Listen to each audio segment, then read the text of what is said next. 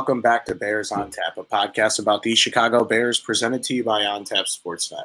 I'm your host, Brandon Suarez. You can follow me on Twitter at BDon300, and you can follow Quentin at Butkus Stats. It's the NFL Combine Week. All of the best prospects for this year's NFL Draft are all. Is it still in Indianapolis? I thought they changed it for some oh, yeah. reason this year. Yeah, for some weird reason, I thought they changed it, but it's always been in Indy. This year it is well, they, in Indy again. They're uh, they might change it in the near future. There was a lot of talk about changing it this year, and the NFL pushed back on, like the teams okay. pushed back on it. So I'm not crazy, but everyone knows I actually am. But the Bears are the top of the draft order. One would assume that pick's probably going to get traded but there's a lot to talk about. These guys are all doing not all of the tests, but they're all in the same spot at the same time, doing interviews, doing God knows what. Uh, some questions are off the board, as you saw. They did take off all those sick questions that they used to ask the prospects hmm. uh, during the combine, but it's a good time to get to know some players that could be future Bears. Yeah, it's uh, Combine's awesome, man. I actually I I wish that they never moved it from like cuz it, it, used to be like they start players started doing drills on Wednesday and Wednesday, Thursday, Friday were all player drills. And I missed that, man. It was like, you know, something that I could like uh during the workday like pay a little attention to, see on the side and like now it's like they, they want you to pay attention to drills on a Friday night and it's like, man, I Friday night is not for football for me. you know, like I put so much yeah. time into football. Friday night is not a football night. yeah, no, it has changed the format of it lately. And I think that over the last few years, we've really seen the, the combine be very beneficial for players and certain players, they, you know, it really is indifferent to what their draft experience is. Uh, you see that there are certain players like Bryce Young uh, that won't be throwing, and it was Bryce Young, I believe. But the thing is about the combine, at least in my eyes, like I love the combine for what it is, right? Like it's good to run a fast 40 and it's good to run the quick three cone and to look good in all these drills. But I'm a fucking meatball, baby. I don't care. If you can play football, you could be Bobby Boucher and run a terrible 40 time. I don't like look at how much I love Jack Sanborn, right? Dude, he, dude. You know what I'm saying? Bobby Boucher's got that dog in him. He's got that dog in him. Like I, I like, you know, the the numbers at the combine are pretty. It's great. I like having guys that test well. But are you a football player, right? Because we've also seen yeah. So many combine warriors, so many workout warriors that maybe they don't have that dog in them. Maybe they don't have it between those 53 yards. So I just sometimes I'm a little weary about the guys that move up a lot in this period, but for certain guys that maybe you see all the things you see on tape and you want to just see if they have the intangibles, the speed, and all that stuff, this is the perfect opportunity to prove that. Yeah, like I think there's guys who like you got to pay attention to why guys are moving up. If you sat there and like like a guy who I am extremely high on, extremely higher than most of the consensus right now, is Zach Harrison. And he's going to have a big combine and he's going to get popular from it. I'm high on him from the tape, though. You know, so to me, it's like if that just means he's getting closer to where I have him ranked currently. But to other people, it's might put put him on their radar. Like, and there's there's other people that you can look at who might just blow up the combine, but they're their measurements and their their numbers there might actually match what you see on the tape. So you just gotta be careful of that. But like there's a handful of guys who I think are for legitimately good reason gonna move up draft boards this weekend because they I, I don't understand like a guy like Mazi Smith. He's a defensive tackle who can hold up against triple teams and is like the biggest athletic freak we've ever seen. Why wouldn't he be a first round pick? He's not a first round pick anywhere, but why wouldn't he be? All right. Well, you don't know what happened with Mazi Smith, do you? The gun, th- the gun charge. Yeah. Yeah, I'm not. I don't think that's going to keep him out of the first round. I mean, that wasn't anything too. Yeah, too all these all these owners probably have guns, but I, yeah, I don't know. It was as far as gun charges go, that was about as innocent as it gets. Let's put it that way. Uh, yeah, he wasn't. He wasn't in the Taco Bell parking lot with the strap like Matt Adams. Yeah. Or no, Yeah. Matt Adams didn't even have a uh, gun. Yeah, I don't don't- think. don't- But Don't No, I'm sorry. Matt Adams. Come I'm on. sorry, Matt Adams. I'm sorry, Matt Adams. I'm sorry. He's probably just chilling on his couch right now. But yeah, I don't know. But like one of the big things to me, like I'm I'm paying really close attention to the offensive line in this draft because uh, of this project that I'm doing. Uh, and arm length is huge. I mean, I, I looked up numbers today on it, and it for offensive tackles. Like in the last three years, there have been 31 offensive tackles to have a single season PFF grade of 80 or higher. 26 of those 31 guys had 33 and a half inch or longer arms. Like We can't- it's we can't get no O-line. in yeah, that, that's not a uh, an immaterial number. That's a like that's a serious signal that shorter arms just do not play very well in the NFL at offensive tackle. And like you can throw out guys who have who have succeeded, like uh Rashawn Slater at Northwestern a few years ago. He has at least 33 inch arms. Like you fall under 33 inches, it gets a lot harder, especially if you're not an elite, elite athlete. Like Slater tested elite everywhere, to, and that's how he makes up for the shorter arms. So if you're not like it- it's it's an important number to look for for me this week. And having short arms isn't a doom for an offensive tackle as long as they're an elite athlete, is kind of the way I see it. two things. You got to be built like a 747, and I'm just imagining like like Sam Mustipher, his face superimposed over the T Rex from Toy Story, just like little short arms. so you feel me on that? Like I don't know. I, that is a good point though, because the extension that you can get in blocking if you have short arms, it's almost like uh, how short arm people are easier to do the bench press for, because they don't have as far of a range of motion. It's a little bit of the They're reverse. just end about always going to put up more bench reps than a guy with long arms. It's just Yeah, like the- the long arm guy, it's almost like uh, you know, all, all all the time you'd see back in TV shows or movies, the guy holding his arm out and then someone like getting their head held back and they're just like swinging and not hitting. You know what I'm talking about? Like that. um, That's unless that's what I imagine. Smith. well, yeah. Tyron Smith, like I mean, like longest arms out of the 31 players I looked at, and like fourth most bench reps. Like, dude's just ridiculous. Yes, and this is this is two guys that I mean I've benched 225 before. I don't know what the status of me benching 225 today because I haven't worked out in a while. I can't speak for Q.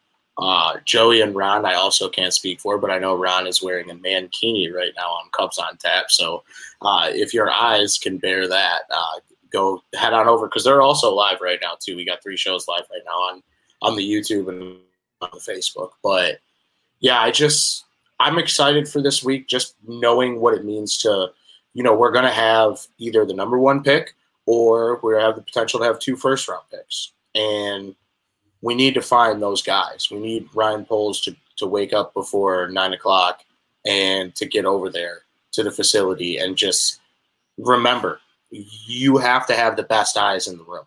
And you have to be able to, on top of that, too, in, in the interviews, you have to be able to pick these guys' minds.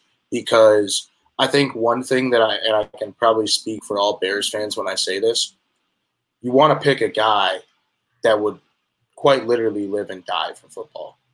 You don't want someone that's just, you know, they play football because they're good at it. You want someone that is a football guy through and through and that loves the game and that is dedicated to the game and that understands that hey i was that guy at a high school level and at a college level but in order to be that guy at the nfl level i'm going to have to continue to work harder to become that superstar at this level you see it too many times where great great in college great in high school get to the nfl and it doesn't pan out unfortunately it happens more often than not for our bears but I think if we can get the right guys in the room, I think Eberflus is a great um, character developer and a great character. Like he's good at judging character, I believe. I think we could get a slam dunk if we have two picks and they both hit in the first round. Because I really just, especially with the news that came out today, and we'll talk about that later. Like I really think the number one pick's for sale. There's like I know that's the the crazy, crazy take. Like I know it came out on ESPN and we all looked at our screen like, well, what the fuck? Like we all knew this, but I think like zero. Like there, there may have been like a 0.1 percent chance this time last week when we recorded that we took the number one pick. There is zero chance on this earth. I will wear a mankini on Bears on tap. I will switch and change on the live draft stream if the Bears take the number one pick because it's not happening. Yeah, I mean, I since they got it, I mean, I really didn't think there was a chance that they were going to keep it. You know, yeah. it's kind of like it's. Just I think me and Joey said it like what their situation's going to be. Situation just changed a lot. Like, yeah, like like where are they going to be picking? I think is more the question. You know, it's who are they trading down with? What are they getting back for? That's really, and how far are they willing to go? You know, I mean, especially with some of the like. I mean, I've been I've been saying here pounding the table for uh, Jalen Carter for what three months now, and all of a sudden that might have changed today with, with some of the news that came out. Yeah, so I'll read word for word the uh, the statement that was released, but and this is all allegedly. So, as a result of the ongoing investigation into the January fifteenth, twenty twenty three fatal crash that occurred in the nine hundred block of Barnett Shoals Road, the Athens Clarke County Police Department has secured arrest warrants for Jalen Carter, 21 for reckless driving and racing. So, if you guys all remember, a few, I would say like two months ago, um, a member of the Georgia football team and a member of the Georgia football staff passed away in a tragic car accident. And this all just popped up today during the, it was during the morning, like during the combine, right when the combine started. So, the rest of the right statement 30 minutes before he started talking. Yes. Talk today. Exactly. So and he did not meet with the media today. But the rest of the statement reads as follows. The investigation found that Chandler LeCroy, driver of the 2021 Ford Expedition, and Jalen Carter, driver of the 2021 Jeep Tomahawk or Trackhawk, were operating the vehicles in a manner consistent with racing shortly after leaving the downtown Athens area at about 2:30 a.m. The evidence demonstrated that both vehicles switched between lanes, drove in the center turn lane, drove in opposite lanes of travel, overtook other motorists, and drove at high rates of speed in an apparent attempt to outdistance each other. Evidence in sorry, you just saw my illiteracy live on stream. That was a big ass word. I've never seen that one before. Evidence indicated that shortly before the crash, the expedition was traveling at about 104 miles an hour the toxicology reported that LeCroy's blood alcohol concentration was 1.9 at the time of the crash. Investigators determined that the alcohol impairment, racing, reckless driving, and speed were significant contributing factors to the crash. The case will be given to the Solicitor General's office, and that's really all they have on it. But scary stuff, especially considering, like, hey, this is a guy that may have gone number one in the NFL draft, and none of that matters. You know what I'm saying? Like people's lives were lost in this incident. And yes, it's he didn't crash into the car and directly cause the incident, but from what allegedly is being reported to us, uh, it doesn't look good for Jalen Carter. No, I mean it doesn't look good at all. Um, and Grant, I mean, more's going to come out on this. We're we're going to learn more. Like teams are going to learn more than we ever know about it. But right now is I'm not trying to rush to judgment on it just because that's I think that's the easy thing to do. Yeah. And as much as I'd like, you know, as bad as it all sounds, I don't want to give the guy a pass, but I don't want to rush to judgment either. I just want to wait. You know, I just want to wait for this comes out in the next few weeks, the next month. Like, there's time here. There's no reason to make a snap judgment, is the way I see it. But I mean, it's concerning at the very con- least. Yeah, no, it's concerning it's stuff. Something that you know you don't want to see ever. You know, it's it's ugly. Yeah, and you'll remember last year too, or it may have been two seasons ago uh, when George Pickens was drafted. They took off the board for character issues, and I mean, I just came on the show. It may have been last week or two weeks ago, um, kind of yelling at Todd McShay like, you don't know like this kid, right? Like you don't know him for what he is. And I'm again not going to pass judgment because it's too early, but yeah, it just goes to show you like situations like this they could happen all the time with the athletes that we follow.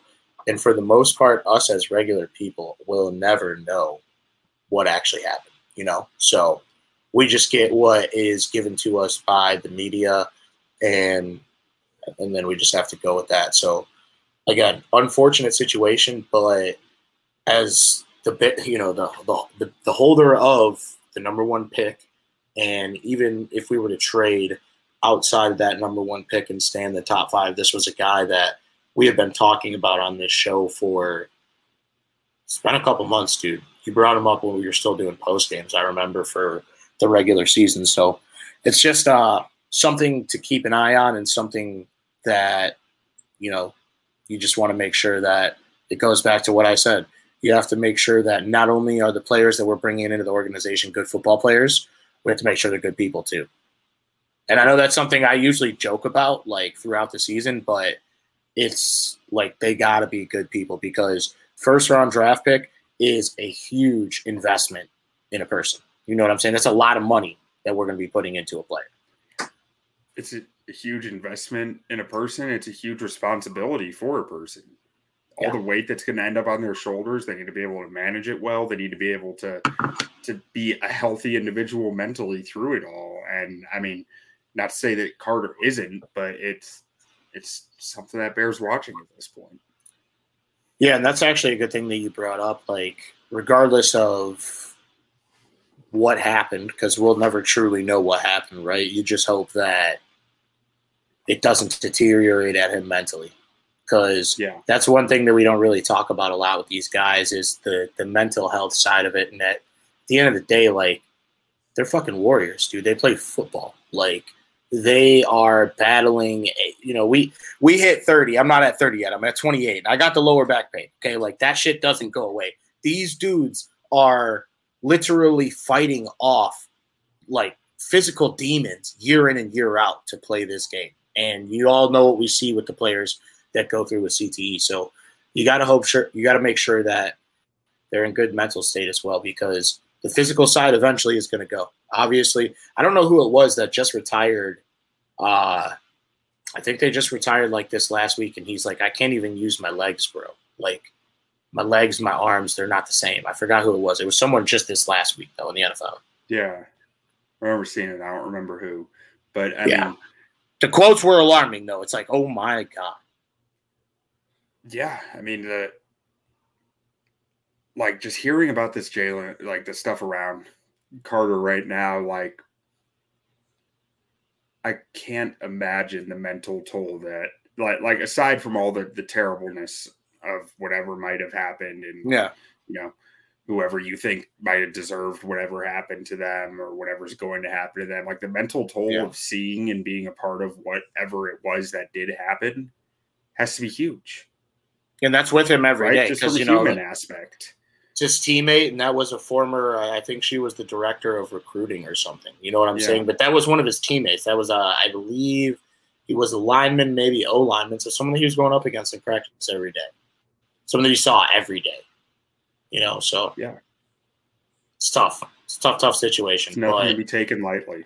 Yeah, so uh, we'll trust that Poles and Eberflus and the guys that are out in Indy will get to the bottom of it, but for right now, like I gotta put a I gotta put a pause on on Jalen Carter until they do get to the bottom of it. You know what I'm saying? Like, yeah. And obviously, we're gonna be trading anyway, so maybe he won't. Maybe it won't even be a thing. Maybe he'll get picked up before uh, we even have the opportunity to do so. But it's something worth note, and it's also going to open up an avenue for a guy like a Javon Hargrave or something to maybe end up as a bear because maybe they don't want to take a risk knowing what's going on. So, yeah, I don't think it was ever too unlikely that they would bring in a, a free agent on the interior and a draft pick, um, just because the way that this front is. I mean, you're one motion away from your nose tackle being the three tech at all times. You know, yeah. you're, uh,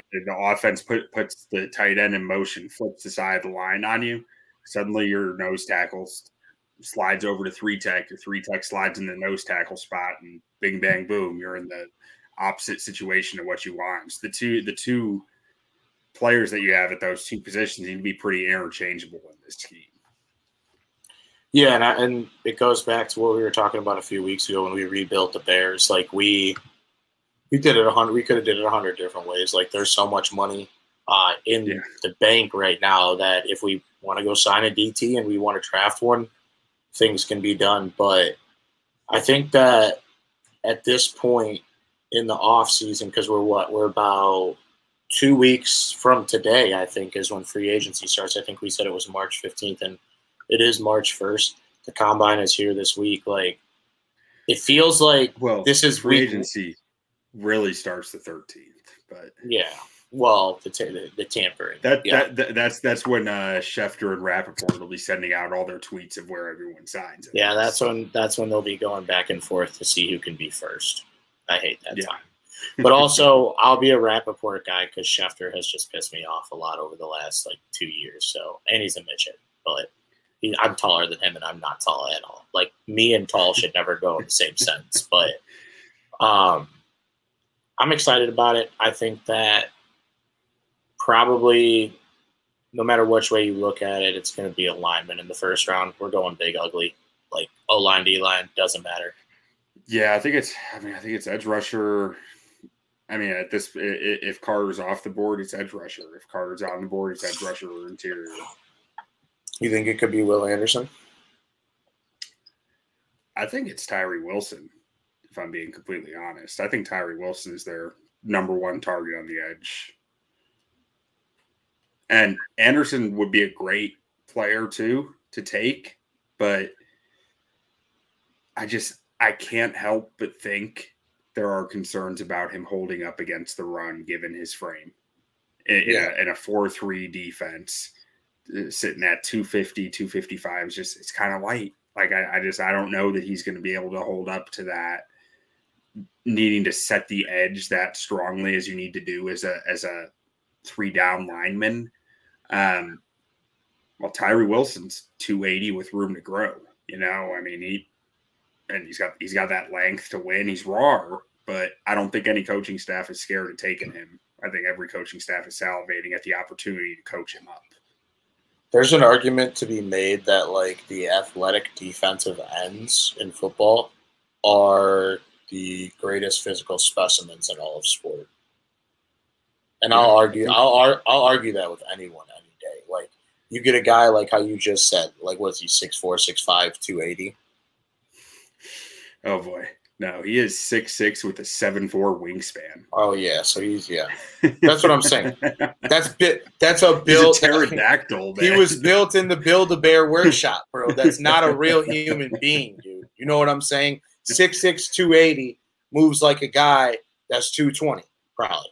You know what I'm Yeah. saying? Like that shit is made up. And Uh, there are moments watching Tyree Wilson's film where you're just like, that is not physically possible. How did he Exactly. just do that? see, that's what I, that's what I mean though. Like defensive ends that are built like that, that are like 6'5, 6'6, 270, 280.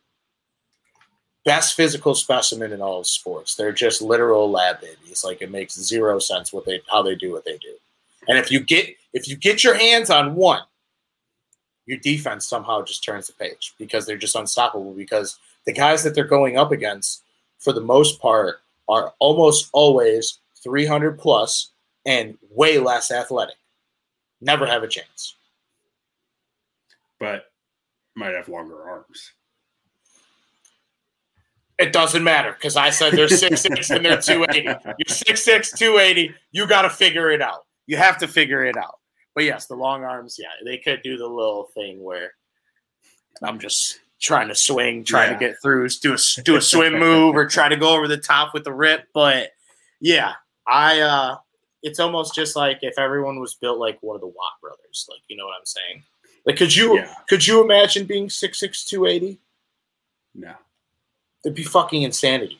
Like I don't even know. Like I would either have to be uh, a second coming of LeBron James or a defensive end. Otherwise, like my I mean- family, my family would disown me if I was six six You two know eighty for how no hard reason. it is most people that tall to be that heavy? Like Yeah, that is just not natural. My dad's six seven. He he always hung around like two forty, I think, and he is that's a lanky two forty. You know, that's not like well, and that and that extra forty is like all beef. That's like muscle. Yeah. You know what I'm saying? Yeah. That that's where I get my statement from, where it's just like the, the, the athletic defensive end that's built like Tyree Wilson. I, I'll take him, even if it doesn't turn out, just because of the upside. I'll always love taking a chance on that guy. Yeah. So I mean, I, I'm I'm very biased because Wreck 'Em Tech, go Red Raiders. Yeah. I still. I mean, I I can completely truthfully say this though. It didn't. It wouldn't matter if he played for A and M or Texas or Baylor. I, I I'd, I'd still love to say him as a prospect. He Oh. is just incredible to watch. I thought you were about to get real fucking Texas on me. You're like, I'd still claim him. I don't care.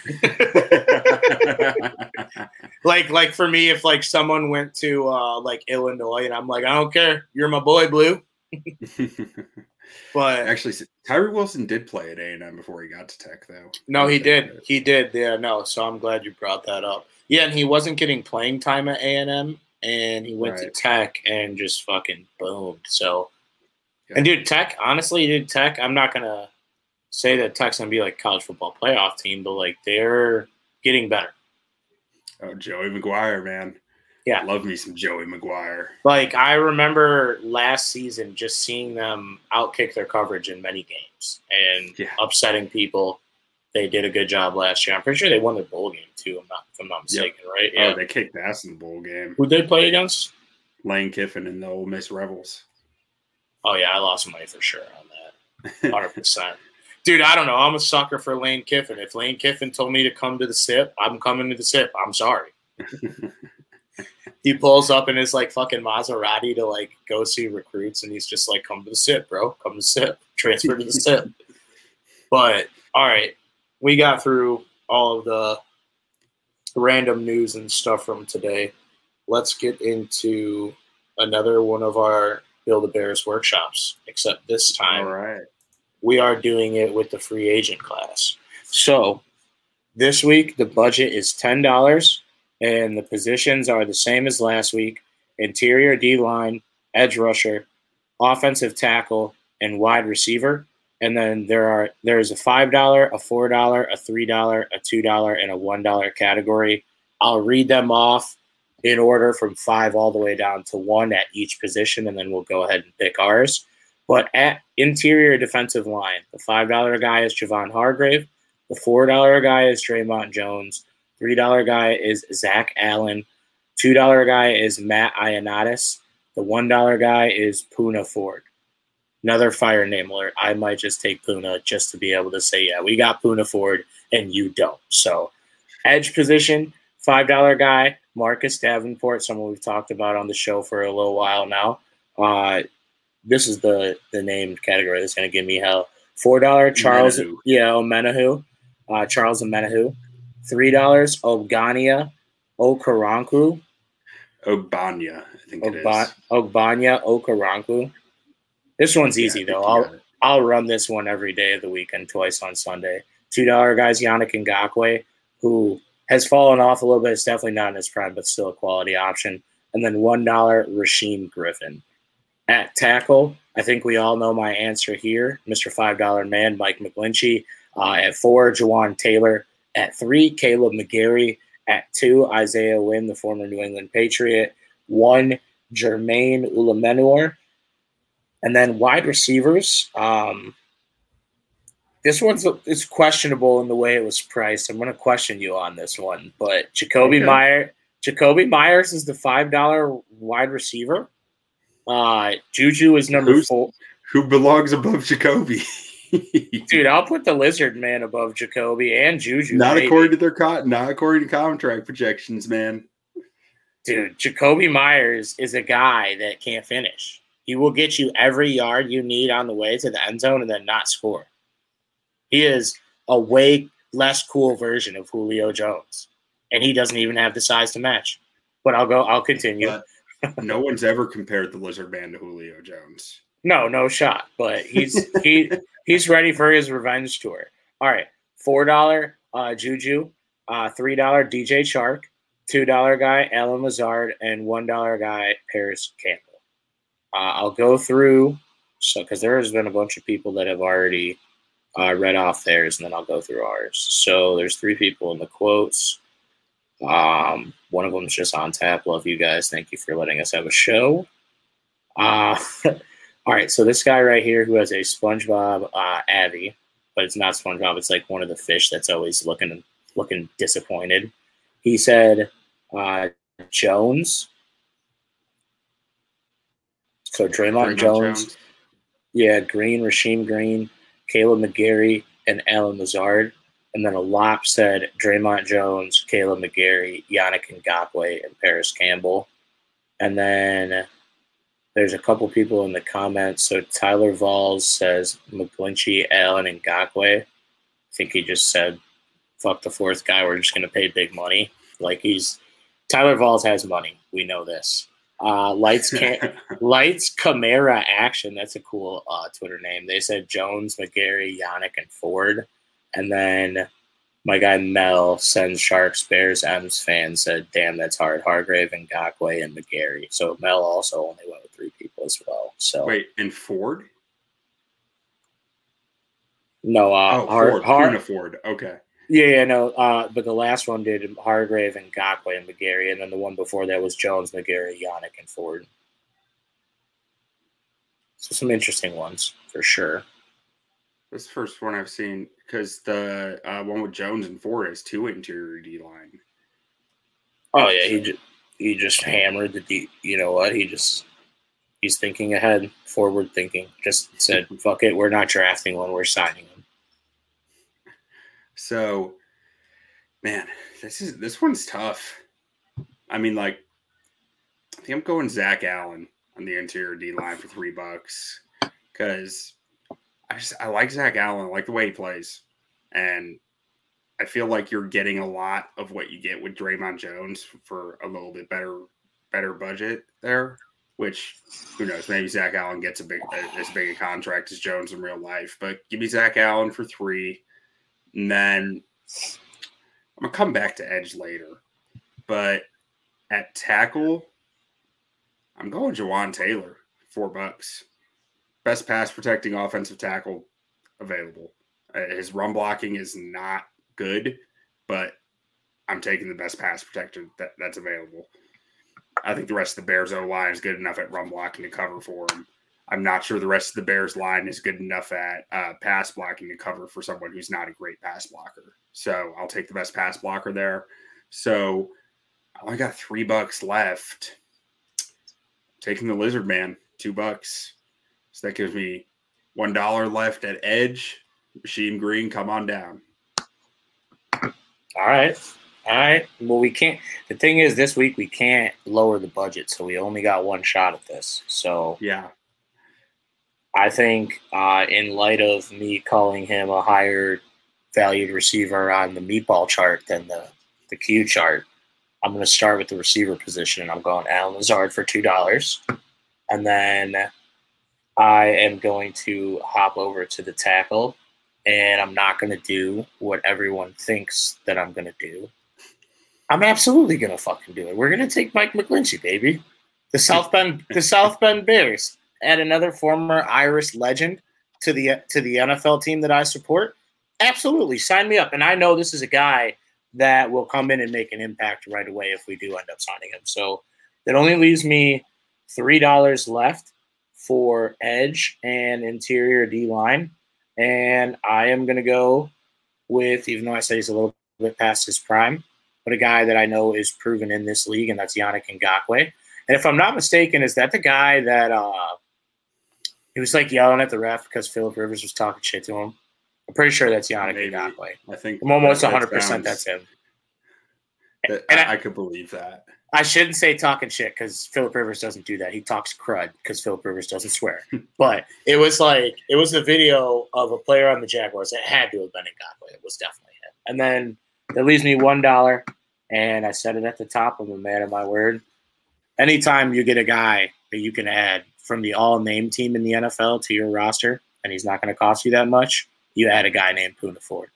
Like if we could add Me tang. yeah, Pootie Tang. If we could add just like a uh, a guy or a bunch of guys that just have cool names and that are also good at football, maybe like a Vita Vea, also good. But Poona Ford, my one dollar option, rounding out my four at Poona Ford, Yannick Ngakoue, Mike McGlinchey, and Allen Lazard. So, and it's ten dollars even. of speaking of Philip Rivers, it's just just dawned on me that his oldest son, Gunner Rivers, he's got to be in high school now. Oh yeah, like 15 years old. So watch out for Gunner Gunner Rivers, outstanding quarterback name by the way, Gunner Rivers. Watch, watch out for him on the recruiting on the recruiting pass. Well, you had to think Philip Rivers had like 15 kids, so one of them was at least going to the league. Like it's just Well- sheer numbers. So his I just pulled it up because I was curious. His first three are all girls. WNBA stars. I don't know, So some, something Hallie like Rivers that. is 20, Caroline Rivers 17, Grace Rivers 16. And they're And all going to be D1 athletes, or probably are already. Yeah, are all yeah. I was gonna say Hallie Hallie Rivers, or yeah, she's probably already playing like D one at like Duke or something like that. You know what I'm saying? So Yeah. that's just a team. That's just that's just a family that has that athleticism in them. his youngest kid is three, and his oldest is 20. That guy Fox, dude. Philip Rivers fucks. There's no other way to go around it. But um, one thing. All right, so yo, one thing that we didn't talk about, and I actually talked about it earlier. I did an episode of uh, Huskies on Tap, and the guy that I interviewed is a Packers fan. We haven't talked about the Looney Man. We haven't talked about the crazy guy, Aaron Rodgers, bro. about- Dude, what do you mean? The guy locked himself in a fucking casket underneath the ground for four days. I think he's still Like- in there. dude all right so a couple things we're gonna we're gonna dive all the way into this so aaron Rodgers locked himself in a dark room underground like 30 feet underground for four days with no tv no like electricity no nothing just like a blanket food and his thoughts and he came out and everything's fine we think but like what like why is it always just the, the clown show with Aaron Rodgers? Like I know this is a Bears podcast, but I'm like sitting here and I'm just like, what are we doing here? Like, are, are you gonna stay with the Packers or are you gonna leave? Dude, I mean, he pretty much put himself in solitary for four days. Which is it that would drive any normal man crazy? Yeah, I mean, I'm pretty sure But he is not a normal man. People insane. Like maybe he just went insane and like just refuses to speak now. I don't know. Well, we already know he doesn't speak to his family, but yeah, I just I saw that and I thought that it was just wild. And maybe the Jordan Love era is upon us, but if you had to go somewhere for four days, anywhere on this earth, you can't go to you you can't just take the easy way out and go to space. Four days to get away from the world, no technology, no nothing. Where you going? Wrigley Field. Just hide in the bleachers. Yeah, just watch baseball for four days. Sounds great. Dude, there's people that do that already. You, you just I know, right I- hey. You just be Yeah, I mean, I didn't say it was out there, but like, if I was just gonna, I, I just okay, like, but but you have to understand during bars these four close days. at four a.m. during these four days, you cannot you cannot use your phone. You cannot watch the TV. So like if you see a TV, like it like burns your eyes or something, like something like that. Like you have to be like a caveman. Hey, Wrigleyville's perfect. I'll go over to Sluggers. I don't have to look at the TVs. I can just talk to people about the Cubs or play some games there. Like it'll be great. You're just in the Drink, batting. beer. I can drink till four a.m. You're in the batting cages. I can Just go take a nap in the alley, and then Yeah. boom! Next thing I know, it's it's game time. Let's go. Dude's just in the batting cage, just swinging away for four days, just swinging into the abyss.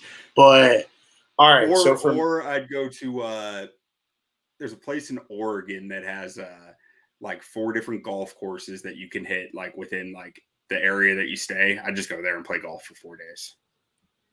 Dude, if I were to go anywhere for four days just to get away from the world, I would go not with those people in the background because that would be bad. But I'd say Colorado, man. I like the mountains. Like, uh, I would go to like the Rocky Mountains. I'd say just Yeah. just disappear at like seventy two hundred altitude and have a hard time breathing for four days. But it'd be it'd be chill because Yeah, I'd just be up I'm there. pretty sure the first day would be fine, and then I'd die for the next like two days. yeah, yeah, like it's hard as hell to breathe up there, but I don't know. I just like it up there. The animals, uh, just the scenery, all that stuff. So it'd be a good place to get away from this crazy, crazy world that we live in. But yeah, I actually I like I like I think I like my golf answer better than my Wrigley answer. Yeah, well, a golf swing's a lot less aggressive than you at like four in the morning, just putting another putting another quarter in the in the batting cages machine at sluggers and just yeah. swinging your arm out. But yeah. So, do you have anything else that you want to talk about on this week's show? It's the NFL Combine. Let's let's talk. I, I can talk some guys who are going to rise this week. Some guys who are have a lot on the line at the Combine and um, biggest chance to rise or fall. Let's do it. So first off, we already talked a little about him, Tyree Wilson. This is a big chance for him, one of the free, most freakish athletes in the draft, to jump into that, you know, top two, top three player in this draft conversation, along with Jalen Carter and Will Anderson. Um, we've already talked plenty about him, so I'll just leave it at that. But next guy I have here, Anthony Richardson. I haven't caught whether he's running any of the drills or not, but I have to imagine. I mean, his stock isn't isn't like super high. He goes out there and runs a four four. All of a sudden, his stock could shoot up. You know, and I think I've he been, has the type of speed to be able to do that. I've been seeing that they're comparing him to like Cam Newton with an even better arm. Yeah, I mean, I think I, I don't know about better arm, maybe equal, but like I can see it. Thank you, because I'm a huge Cam Newton guy. I mean, he's a, not his decision making is not there, but like well, physically, I can definitely see it. Well, and I think too, Florida they played their Super Bowl week one. Like they ended Utah's season, yeah. and their their season never reached that peak or high again from that point. Yeah. On. Next up here, I got Mazi Smith. Mazi Smith, most most draft projections I've seen so far is like early second round. I don't think he's getting out of the top 20, if the top 15. I mean, I I put on this guy's tape. I just see an athlete, a, a dude who can just dominate with power, with explosiveness, with athleticism. And so he's a little raw, but like guys like this do not fall far in the draft. And if he puts, he was number one on Bruce Feldman's freak list because he, what he, he can bench press like 325 pounds 20 something times like he his shuttle is sub seven he's he's just a ridiculous athlete like one of the most ridiculous athletes we've probably ever seen. And he's a nose tackle for michigan. And i just i don't think he's getting out of the top 20 uh broderick jones offensive tackle out of georgia. Dude is just another guy who's a ridiculous athlete. Little raw but i mean you see this guy moving and I mean he's like a brick house and just like moving laterally at a ridiculous rate. He's he's him and Darnell Washington, who's also at Georgia, tight end, are two of the biggest, most athletic guys I can remember seeing as far as like height, power, explosiveness goes. Um, Jaelyn Duncan is gonna his tape is rough.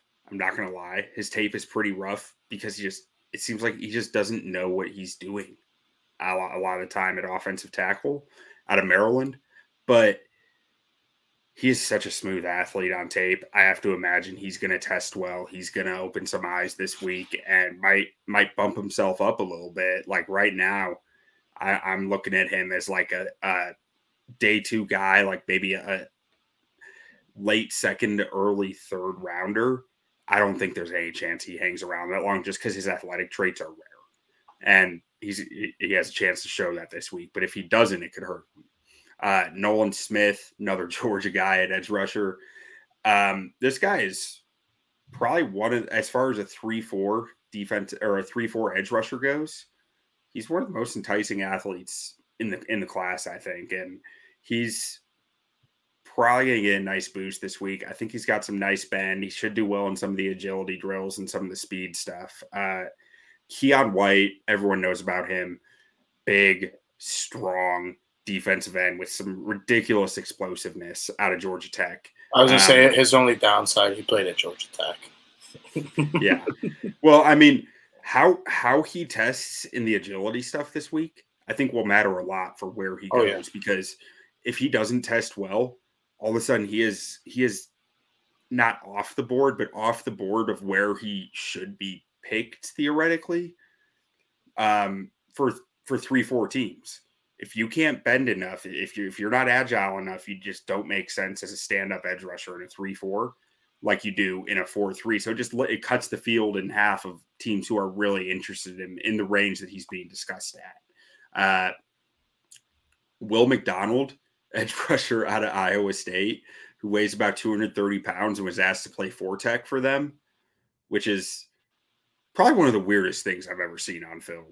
This dude just winning at four technique when he's 230 pounds. For eh, for those who might not know, four technique means he is lined up head to head with the offensive tackle. So he is looking in the eyes of a 300 pounder guy who might weigh 100 pounds more than him at the snap and still somehow finding ways to win. He's an edge rusher. He has great bend, great speed, great quickness. I don't really know why he played where he did at Iowa State, but he dominated the Senior Bowl playing a traditional edge rusher role, like a three-four edge rusher. Um, he's gonna. I think he's gonna have a great combine and gonna gonna move up some people's boards because of it.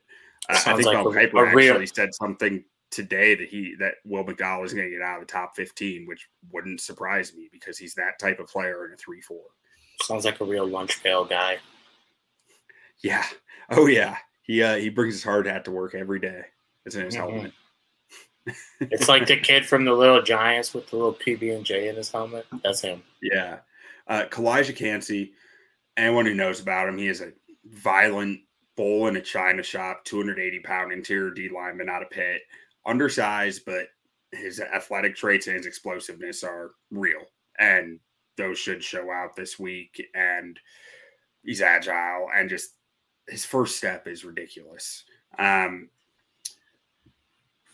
Zach Harrison, I mentioned at the top of the show, edge rusher out of Ohio State. He's like 6'5, 270. Um, so he's a guy who I'm looking at for the Bears. Like I, I, want I want the Bears to be considering him if they don't go edge rusher at the top of the draft. And I'm not sure. Like I think he's going to be be around in the second round. Right now, he's being projected like a fourth round pick some places, and I just I, do not see it. Like yeah. he he does if he does what he's supposed to do with the combine, he's going to shoot up. He should be a, a, second round pick as far as I'm concerned. Um, Isaiah Foskey, I think you can talk about Isaiah Foskey. It's my guy. Yeah. All time all time sacks leader in Notre Dame history. Ahead yeah, of Justin Tuck. I don't think he's gotten enough credit coming into this. Like I, I turn on his tape, I see a really good player, and right now he's going in a lot of a lot of stuff in the late second round, and I just don't think you wait that long to pull the trigger for him. I, I, think he's a probably an early second round guy. You want to hear a fun fact about Isaiah Foskey? Sure. He blocked three punts last season. Ooh, I like I like special teams facts. So you think you think he cares about playing special teams?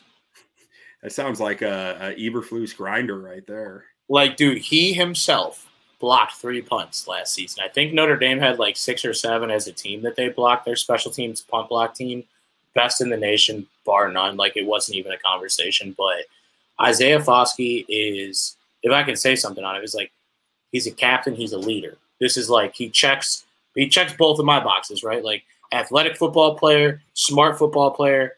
There's more than two, but it would be about three or four. but athletic and smart football player, right? And he's a good teammate. And then on top of all of that, a good guy. So I think that's someone that what's where do you have him projected at right now? Like early second round, maybe late first. Grade on him right now is a high second round pick. I could I wouldn't be like I wouldn't be surprised to see him go from like 25 to 32 or something though, you know. Yeah. Like if he does yeah. if he does well this week. Yeah, him and I have him and Zach Harrison both in the same range. Like they are they're right next to each other in my grades. I mean, I think they're both just being extremely undervalued and um or I shouldn't say extremely. Zach Harrison's being extremely undervalued. I think Foskey's being just being undervalued. But then I got to mention Cody Mauch.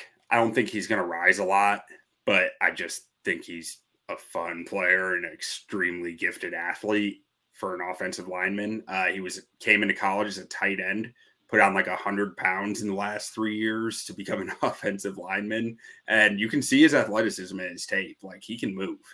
Uh, Ali Gaye, LSU edge rusher. I just like the upside is really there with this kid. I think uh, when I put it on the tape for him, I see athletic traits that just really pop off the tape, but it's not, he hasn't put it all together. Like I've got a late second round grade on him right now to probably early third round.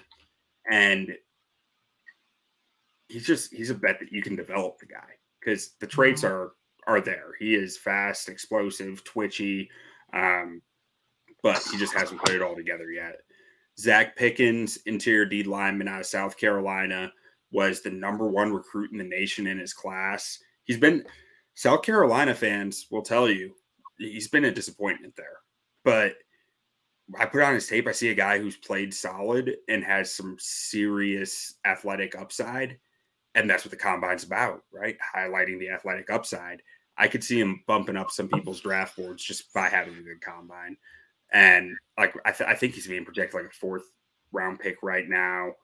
Um, I've got him as like a early third here. And my, my, my, my projections are constantly changing. I'll say one thing today, tomorrow they've changed a little. But uh, next up, Luke Musgrave. He already helped his stock a lot at the Senior Bowl, but tight end out of Oregon State. Kid can fly. He's gonna he's gonna put on a show for the forty. Um, Gervon Dexter is one of the more interesting ones to me. He, I think he is a bona fide second round pick, like somewhere in the top 50. He should be locked in. Uh, nose tackle out of Florida. I thought he was the engine to Florida's defense this year. I watch his tape. He's he's got development to do, but like he plays too tall. He's like six six. He's like six six, three ten or something he plays too tall, but he still wins against double teams. Like he's that type of athlete where it's just like his form hasn't mattered yet. And uh, I think he's I think from what I can tell, he seems he seems like a mature guy. Like he gets it. And I think he's going to do well at the combine in interviews and on the uh, on the testing areas and jump up some boards. Lucas Van Ness, we we all know his name I think his athleticism is going to shine at the combine, and he'll probably he'll probably get a get a nice boost there. Um, and then last guy I have here is Darnell Wright. Will Anderson just said yesterday or yesterday or today at his press conference, best offensive tackle he faced in college football was Darnell Wright because of how smart he was, how well studied he was, and how prepared he was to face Will Anderson. And that's something Darnell Wright did against everybody. I don't think Darnell Wright's going to jump up boards because of his athletic testing. I think he'll do fine there. I think he's going to jump up draft boards because of his interviews. I think once teams start talking to this guy, they're going to really like what they see. And he's going to jump from a guy who's being projected right now, like around pick 60, to a guy who's not getting out of the top like 45, probably. Late second round, might even jump up into the early first a lot of movement, a lot of movement, and I think too, like the interviews are, are just as big of a part as the on the field stuff because this is the first time that most of these GMs and coaches are actually talking to the players. You know what I'm saying? So, and they say first impressions are everything, and I know that's super cliche, but but like we talked about a little bit ago, if you're going to be a first round draft pick for an NFL team, you are an investment, right? A very lofty and cost heavy um, cost heavy heavy investment. So you got to make sure you pick the right guys. And I think that this week those guys hopefully end up on our team because you know how I feel about Ryan Poles as is. Like we I didn't like what I saw last year. I didn't really like what I saw during the season. And this is that type of off season where you could change the course of this franchise for the next 10 or 15 years. Yeah. I, you know what I'm saying? Like, at least put us in the right direction. So, guy that I'll say this the guy that maybe has a little left to be desired because his playing career didn't go as long probably wants it just as bad as the rest of us. You know what I'm saying? So I'm curious to see uh, how he'll be out there working this week, what type of guys we'll be linked with, because you know we'll probably be linked with everyone. But what kind of guys there are is a concrete like commitment level to where it's like, hey, if we have an opportunity to go get this guy, we absolutely have to, you know? Yeah. I mean, I, I, I wholeheartedly agree with you there. I mean, I, I think this offseason is probably the biggest in either of our lifetimes that we've oh, 100%. It's, I don't really think it's remotely close. I think that this is franchise defining, legacy defining stuff that we're talking about this offseason. And I'm excited for it, and I just hope they get it right. Hope they do. They'll have every opportunity to do so, but this week is really the beginning of the new league year, if you will. The combine starting, the pro days will occur shortly thereafter, and then we'll get the NFL draft and free agency as well. But obviously, free agency comes before the draft. But it's uh, it's all about to start ramping up. We'll be here to cover it all for you guys. Uh, like I said, free agency will start in two weeks, and then obviously we'll be back next week uh, to discuss uh, the NFL Combine. Obviously, the guys that you know moved up the boards, guys that will be off our boards, or players that we probably won't want to see the Bears pursue. But yeah, if you have time, most of the events are usually on NFL Network throughout the weekend. You can see people do their 40s and test throughout various tests of the combine. So if there's a guy that you know you kind of want to get a second look at, or maybe you want to see how they test, just try and look up the, t- the times because it is all position specific. So like if you tune in uh, to see Will Levis throw, you're going to see only quarterbacks for that period of time. If you get what I'm saying. Yeah. Or if you're there to see Will Levis eat eat a bunch of mayonnaise, they can probably let you do that too. Dude, but, I can't even watch that video of him putting in his coffee. I just I, I no interest in seeing that. No. Yeah, now don't get me wrong. I I hammer cream and sugar into my coffee beyond belief, but yeah, mayonnaise absolutely not. Could couldn't could not could not put him in my team and have me be happy about it. Like it wouldn't happen. But yeah, tune into the combine. Uh, take a look at the Build a Bear workshop for this week, the ten dollar one for free agents only. Uh, tell us who you got. Tell us who you think the Bears would sign and who you would sign. But yeah, as another good one. Uh, we talked about a lot of stuff. We talked about combine sleepers. Talked about uh, kind of what's what's going on at the top of the draft and maybe what's going on with Jalen Carter. Talked about Aaron Rodgers and his little his little dark room retreat. Touched all the bases. Um, we'll be back to you guys same time next week. Uh, next Wednesday we'll be back. I would say probably about nine o'clock. But before you leave, make sure to throw Quentin a follow at Bucket Stats. Throw our main account a follow at Bears on Tap, and then follow me at Beat on 300. Whether you're with us for five minutes or the entire show, we really do appreciate you for joining us on this week's show of Bears on Tap. We'll be back with you guys next week, and bear down. Bear down.